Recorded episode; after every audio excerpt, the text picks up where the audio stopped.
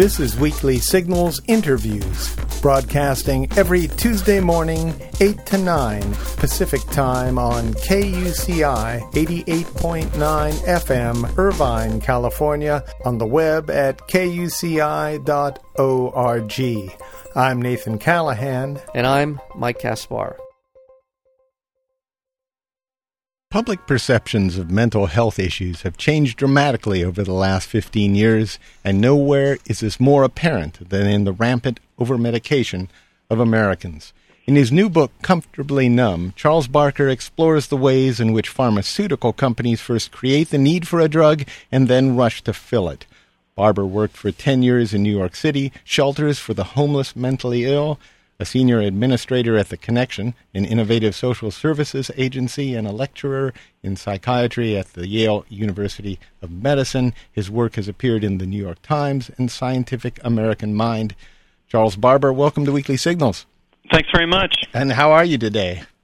I'm good. I'm I'm uh, sort of um, been very very active and uh, reeling was probably not the, quite the right word, but sort of surprised at the the amount of attention that the book has had. It came out exactly a month ago today, and I've probably done an interview a day. I've wow. been on national TV. Um, ton, a ton of interest, and uh, feel like I'm hitting a nerve.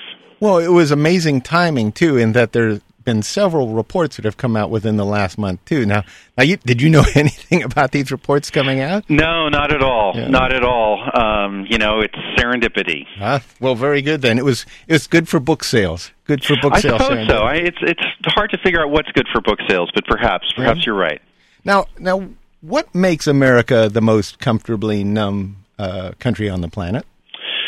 Well, I think there's three things that happened over the course uh, of the late 80s, 90s. Um, uh, the, the, the primary one being the um, the allowance of um, drugs being advertised on television, um, and that happened in the mid to late 90s. It wasn't allowed previously, and it's only in New Zealand and the United States in the world that we allow the TV advertising of drugs, and that has been the critical change. Um, you know, probably you noticed when you were watching TV, mm-hmm. all of a sudden you saw ads for Nexium and Claritin and Prozac and Zoloft, and now they're uh, doing a lot of sleep aids like Rozerem and Ambien. Mm-hmm. Um, and what that did is it really pushed the blockbuster drugs, uh, the big, big sellers, of which psychiatric drugs are a big part, uh, very big sellers, and brought those into sort of, you know, our consciousness as household names and household staples.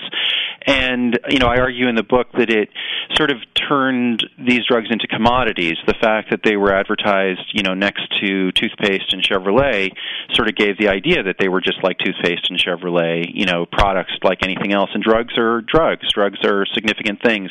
The other things that happened around the same time, uh, managed care, the switch to managed care, uh, managed care spe- very much went into drugs um, as opposed to psychotherapy, and basically made it very easy for drugs to be approved, and really made it difficult for therapists to to you know make a competitive salary.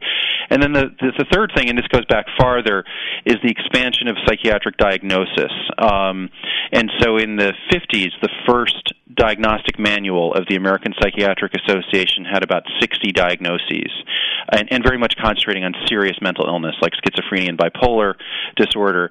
Uh, the latest diagnostic manual has over 300 diagnoses, and it includes things like adjustment disorder, which is basically having a difficult time adjusting to, you know, divorce or job change. And so these the illnesses and the drugs became democratized and generalized to a broad population as, as a result of all this stuff. Now, how how dangerous is all this diagnoses too? I mean, do we really need all of it? Is there a point? Uh, is there a, a cutoff line that we should have as far as uh, giving a name to somebody who's in discomfort? Yeah, well, that's one of the problems with psychiatry. You know, to be fair, psychiatry is a very difficult. You know, you're dealing with human pain, psychic pain, and it's very difficult to comprehend. You know where it comes from. It's not like other areas of medicine where you can do a test, you've got it or you don't but I, as you mentioned, have spent a lot of time working with people with really serious conditions, with schizophrenia, with bipolar disorder, with major depression, um, and you know how th- there's really no comparison between the serious conditions and far lesser conditions. And I argue in the book, um, particularly with depression, um, that we've kind of confused clinical major depression, which is a malevolent, horrific illness, with the blues or being bummed out or it's February and you know I'm having financial problems or I'm have relationship problems, and and a lot of people that have gone to take the drugs and talk to their doctors about pres- getting prescribed the drugs, it's you know for life problems as opposed to major clinical depression. So my book is very much written from the perspective of working with people with serious illness and sort of wondering how we generalize things that are very effective and um, you know I never the, the drugs I think can be very very effective for people with serious conditions. How we've sort of generalized that to you know lesser conditions and life problems. No, uh, go ahead Mike. no I'm just curious because you, you you're talking about these three areas. Did what is the relationship with, between the drug industry and psychiatry in terms of expanding the diagnosis? Is there a relationship there? There's not a conspiracy theory relationship. I mean, um, you know, the people that came up with the diagnoses did that, um, you know, independently, and there were committees of, you know, hundreds of people. Uh, many of them are excellent academic psychiatrists. What there is, however, is there's a um, you know many of the people who who come up with the criteria for diagnosis consult with the drug companies. Um, in the New England Journal of Medicine a number of years ago, they had changed their policy and they had to have doc uh, journal art, art, writers of journal articles disclose their relationships with drug companies. Um, and what happened was it, there with one author there was so many relationships that it was too much to actually print in the journal and they had to put it on their website um, and so there is a uh, huge relationship between psychiatry and the drug companies. And again, I'm not a conspiracy theorist. It's more they work, they are colleagues with a number of these people. They're on the payroll, and that will change how you perceive, you know, how a drug works. Mm-hmm. That's the well, that, that's the payroll aspect of it. It's not maybe not a conspiracy, but certainly it's an it's an opportunity on the part of a, a drug company who has who has somebody on their payroll with an insight into a particular diagnosis, right? I mean that they help them develop some kind of a. They're going to help them with the development of a drug. I would I would assume. Right, right, and and uh, you know I would say that it's even if their intentions are perfectly valid, the fact that you uh, you know have relationships with people that you that work for the drug companies that you know the drug rep comes by every so you know very often to shower you with gifts and things like that which is what happens um, can change the way that you perceive these things. I have a, just sort of a, a side note sidebar question here. You said that uh, the advertising that is, that began in the United States and New Zealand do we see a comparable um, uh, d- does New Zealand mirror our behavior in terms of buying uh, drugs on the you know someone asked me that and i don't know. Uh, it's an excellent question. It'd be an excellent uh, article, you know, idea yeah. for a journal article.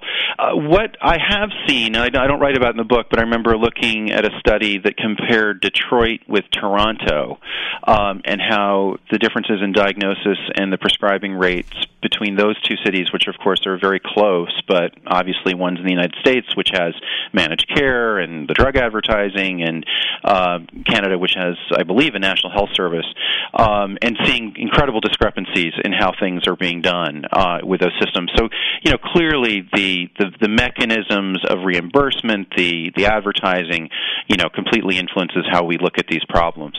Now, um, in the recent report, it was the February 26th report from the uh, Public Library of Science Journal. Mm-hmm. Would I be right to say that uh, that that report is pretty much saying that Prozac and other antidepressant drugs, serotonin uptake inhibitors, um, are worthless except in extreme cases.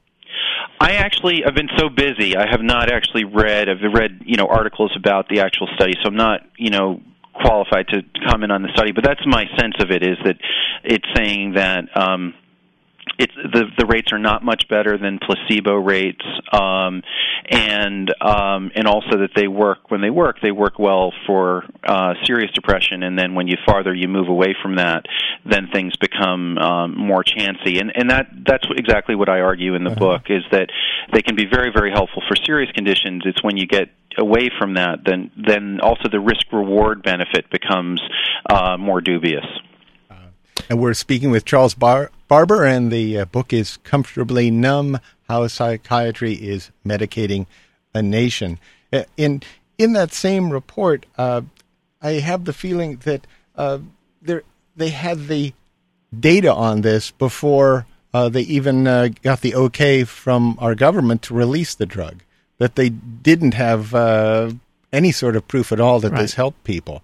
Uh, and is, that true? Do you do you know anything about I think that? what that study and, and other studies have done have looked at the FDA um, data um, as opposed to what is necessarily published in um, academic journals or released by the drug companies. And so, looking at that data, there is a more sobering view of um, of how effective the drugs are. Um, and some of this data has been has been released, and a, a very good researcher in Washington State has um, has looked at it and, and found sort of similar things that uh, the drugs are not um, hugely different than placebo rates. If if if I remember correctly, um, yeah. he found about 45% of the time the drugs were effective, and the placebo rate was 35%. Mm-hmm. Uh, and um, the the other uh, t- context of this is that there have been two real world studies, as a, in other words, thousands of people, not in controlled clinical trials sponsored by the drug companies, but the actual everyday usage of these drugs. Uh, two studies done by the National Institute of Mental Health that came out a couple of years ago, one for antipsychotics, one for antidepressants, and again they showed far more sobering uh, results in terms of the effectiveness of the drugs than the kind of thing that we were thinking about the drugs, say, a decade ago. And this goes to a, a couple of issues that uh, that the uh, the study talks about. One is the, uh, the difficulty in getting a hold of pre of the pre release the trial data from drug companies. They're very guarded about the ingredients that go into these, the chemical makeup of these mm-hmm. drugs, and as a result, are very, very. It's very difficult to get what's in the actual drug itself, and also they don't uh, release these these studies that they internally. I, I guess a few of them have come out that show, in fact, that they aren't as effective as they're being advertised to be. So Right. I know that uh, Arif Khan, the, the researcher I cited in Washington State, used the Freedom of Information Act, I believe, to, to gain access uh, to the studies. And I think it, you know, it, it's it's a very American thing that we do. When something comes out and it's new and it's exciting, you know, we we're sort of uh, an optimistic people, you know, and so there's this buzz.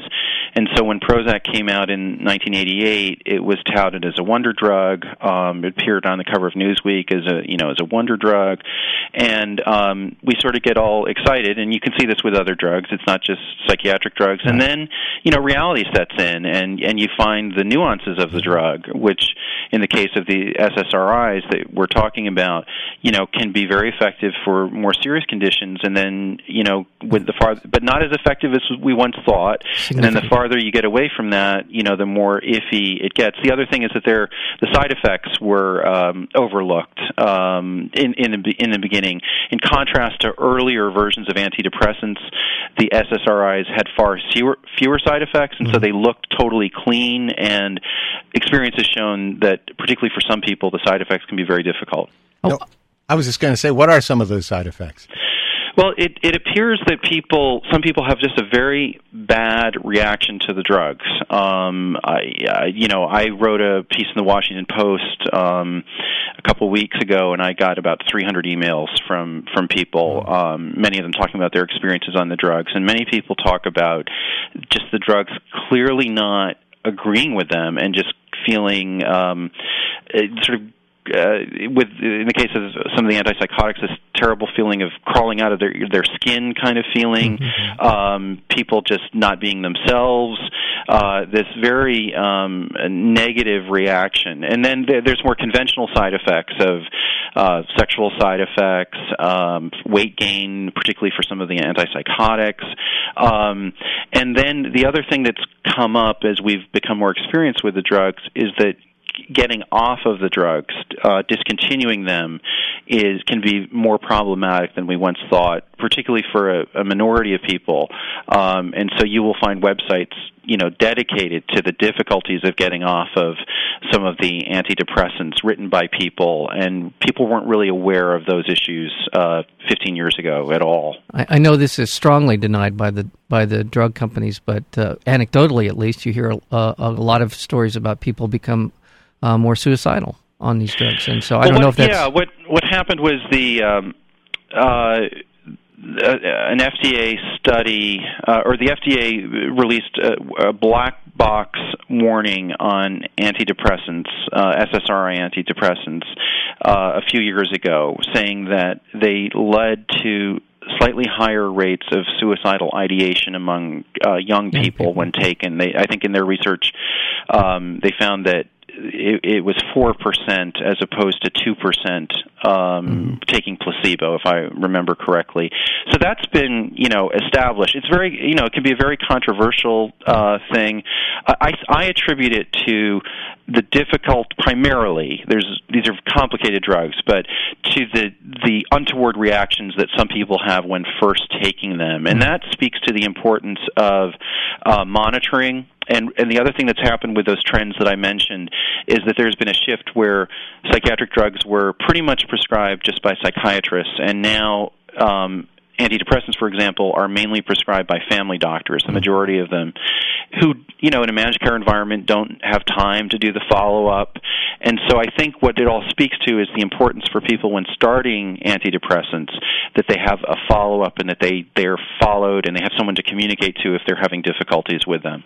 I want to get into process a little bit because there's got to be ways that this whole process by which these drugs go from the development stage to market that are uh, that's more transparent and uh, is part of the problem that we've seen uh, a, a, degradation in the uh, monitoring the ability of the uh, FDA, the Food and Drug Administration, to monitor, or is it something that that the companies have been in a concerted effort to hide what they're doing? How do we get into the process so that we can begin to eliminate these drugs that are truly counterproductive or minimally effective? Well, I think the number one thing is that the FDA used to be um, totally funded by public money, and mm. there was a law in the early 90s called the Prescription Drug User Fee Act that um, that a, a large portion of the budget for evaluating drugs is actually paid for by the drug companies, and this has been reapproved three or four times.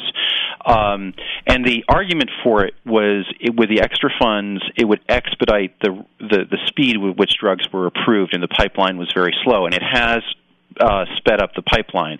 However, it goes back to that, you know, who's paying the bills and and are you objectively looking at things? Also, since 2000, the FDA in particular under the Bush administration um, has become, many would argue, far more ineffectual. They've had a series of acting directors um, under Bush 1 and Clinton. There was a very active guy there for I think about 13 years called David Kessler who, you know, took on on big tobacco and was a real leader. And under our, our current president, there's been a series of acting directors, um, industry types. directors haven't been there, and also one of the directors got left under a shroud. And so, mm. poli- and and they've some people have argued that they've been very much under the sway of, of big pharma. Yeah, and uh, to give some context to this, uh, big pharma, as it's referred to, the the amalgamation of all these different companies, is a significant profit center in the American economy and one of the largest industries in America today. Was yeah. is that a fair statement? Yes. Yeah, and you know, you may have read you know that big pharma is in trouble, and you know in the last few years um, they've certainly gotten a lot of bad press, and they they haven't seen the the extraordinary profits, uh, particularly of seven or eight years ago. Um, but I was surprised in sort of doing um, research right before my book went to press that in the Fortune 500 in 2006, um, big pharma was still way, way at the top of the profit ratings um, of of American industries. I think they were second or third. Very and. At, at something yeah. like a 15 or 16 percent profitability rate, which is you know extraordinary. So um, yeah. you know they continue to seem to do very well. Are there any lasting effects to these drugs? Really, what I'm asking is there a uh, something to worry about for future generations? Is this having a, a negative effect on children now that will show up in 10 years? Um, you know, there have been some studies that people taking them while pregnant have led to problematic uh, issues. You know, no one by by the very um, you know we don't know what it's like to take them for 30 or 40 years because no one has ever taken them for that long. I, I also think that one of the side effects, if you will, of all of this is that in our attention to the drugs and as the first line of dealing with depressive symptoms or even non-depressive symptoms is that we've not looked at alternative ways of, of approaching um, these issues. And so the second half of my book is very much about alternative ways. Right. Um, you know, a lot of them are not very high tech. They're not very sexy. You know, diet, exercise, uh, cognitive behavioral therapy, which is a way of really looking at the issues that underlie one's behavior, has had very good outcomes um, for milder forms of depression, and also has led in many studies to lower relapse rates. In other words, you learn the skills to avoid uh, a situation, and so you're less likely to get depressed uh, again as opposed to drugs. So, um, and then the other thing is, you know, we've been very quick in America to if we have if we're feeling sad that that's a bad thing, you know.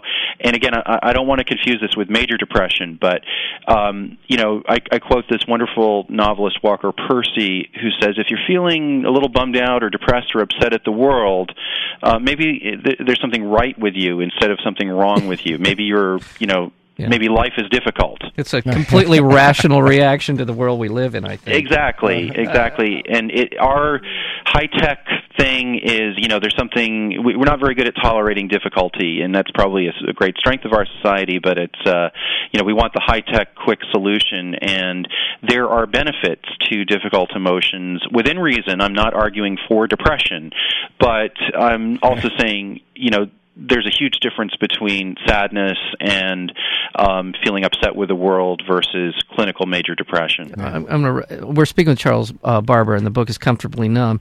I just want to run through this, as you said, sort of alternatives to these drugs: mm-hmm. exercise, friends, cognitive uh, behavioral therapy, interpersonal therapy, counseling. Mm-hmm. These are things that are are low tech. And uh, before, is there an uptick in any of those? Uh, as uh, you yeah, think we're going to see that once people realize that taking these drugs isn't helping at all, you, and, and after they get hold of the information and the reports, uh, is there going to be an uptick? Do you think in those alternative methods? I, I think there's something going on right now in our culture well, that said, happened in England a few Britain a few years ago, where sort of a reevaluation of the drugs. Um, and in Britain a few years ago, the government uh, proposed uh, enormous. Um, uh, investment in cognitive behavioral clinics around the country. And my book has come out around the time uh, these studies that you mentioned, and there's also been a series of other books, sort of about my my points I was making about you know melancholy not mm-hmm. being something that we absolutely need to get rid of. You know that maybe there's some utility to some difficult emotions. There's been about four books actually that have come out in the last few months around the same topic, and so I think there's something in the culture right now, and just the fact the reception of my book, which has been quite overwhelming, um, that I think people are very interested in sort of alter not not dismissing the drugs because absolutely they have their utility, but looking at, at a more holistic approach, a broader based approach, looking at the the root problems, and I also think um, looking at the social issues that how how you get better often happens in a social context. You know, you mentioned friends. Um, you know, it's not hard to write up in a study, but it's very clear to me that isolation begets depression, and depression begets isolation. And one of the better predictive factors for prognosis of depression is the strength of your uh, social network. And um, so these things that are harder to quantify are absolutely critical to getting better. And I've seen it in my work with even with people with really serious conditions, how they're treated, their their day to day living environment, um, their their friends, their you know their peers is absolutely critical to the recovery process. Well, it's a fascinating book and one that uh, does bring bring the shine the light on just how medicated we have become as a nation. I want to thank you very much for being here, Charles Barber. The book is Comfortably Numb How Psychiatry is Medicating a Nation. Thank you for being here on Weekly Signals. Thanks so much, and uh, more information on my website, which is charlesbarberwriting.com, and I really appreciate your interest.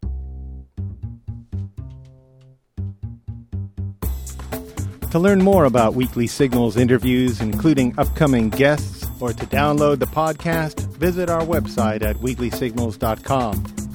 And be sure to visit nathancallahan.com for daily readings and feature articles. Until next week, I'm Nathan Callahan. And I'm Mike Kaspar, and this is Weekly Signals.